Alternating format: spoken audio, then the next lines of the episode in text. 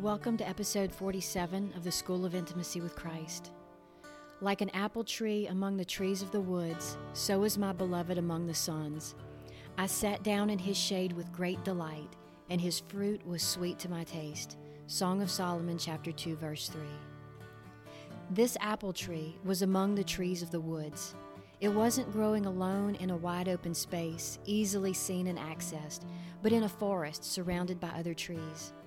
These other trees obscured the view of the apple tree, making it necessary to walk around them all, dodging their low hanging branches, lest forward progress be hindered. Are you longing for the sweet fruit of your beloved, but unable to find him?